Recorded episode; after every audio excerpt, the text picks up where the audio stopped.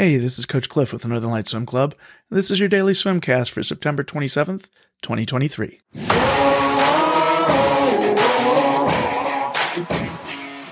Our Northern Lights Swim Club, we use cycles to help us guide ourselves through seasons and years of training.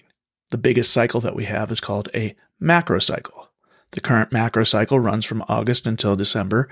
It culminates with Central Area Champs. So where are we right now in our macrocycle? Well, beneath a macrocycle are what are called mesocycles. We just completed a mesocycle. It ran from August until last weekend when we held our first swim meet. We're about to have another mesocycle. We started it this week and we're running it until the next swim meet. And then we'll run one more mesocycle that'll get us through the IMX Games in Mesa and Central Area Champs. Now, within each one of those mesocycles are microcycles. This week is a microcycle. We're working on our technique this week. Next week, we will be working on our aerobic maintenance. That will be a separate microcycle. And as we move through each of these mesocycles, you'll see these microcycles repeating themselves.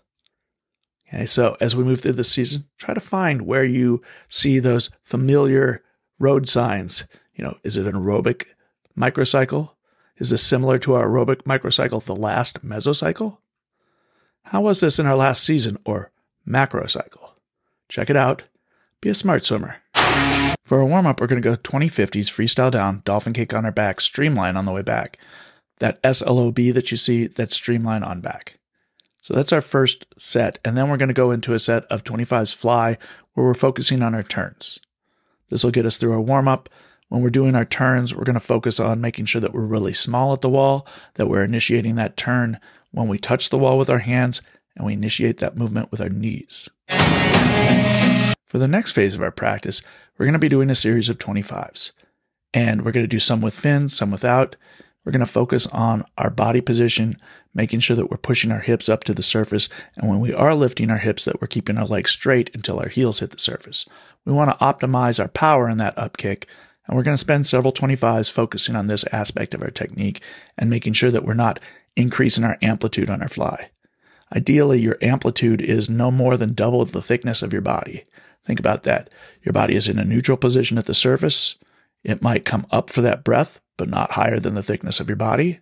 And it might go down below the surface of the water as your hips are coming up, but again, not very deep.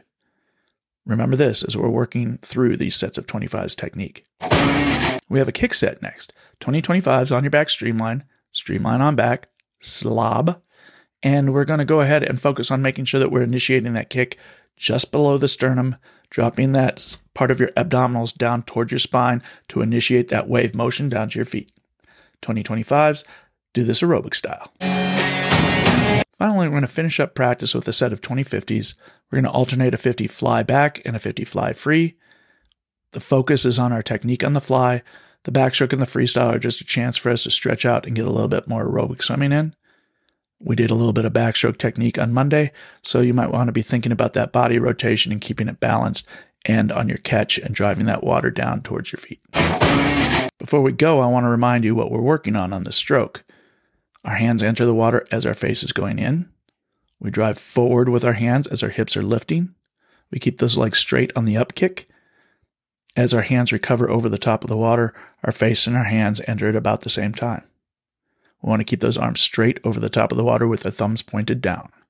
Keeping that thumbs pointed down and our arms straight helps shape our body uh, more like a wave, which is what butterfly looks like when it's done properly.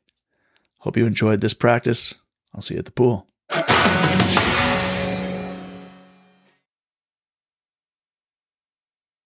Thanks for staying all the way to the end of the swimcast.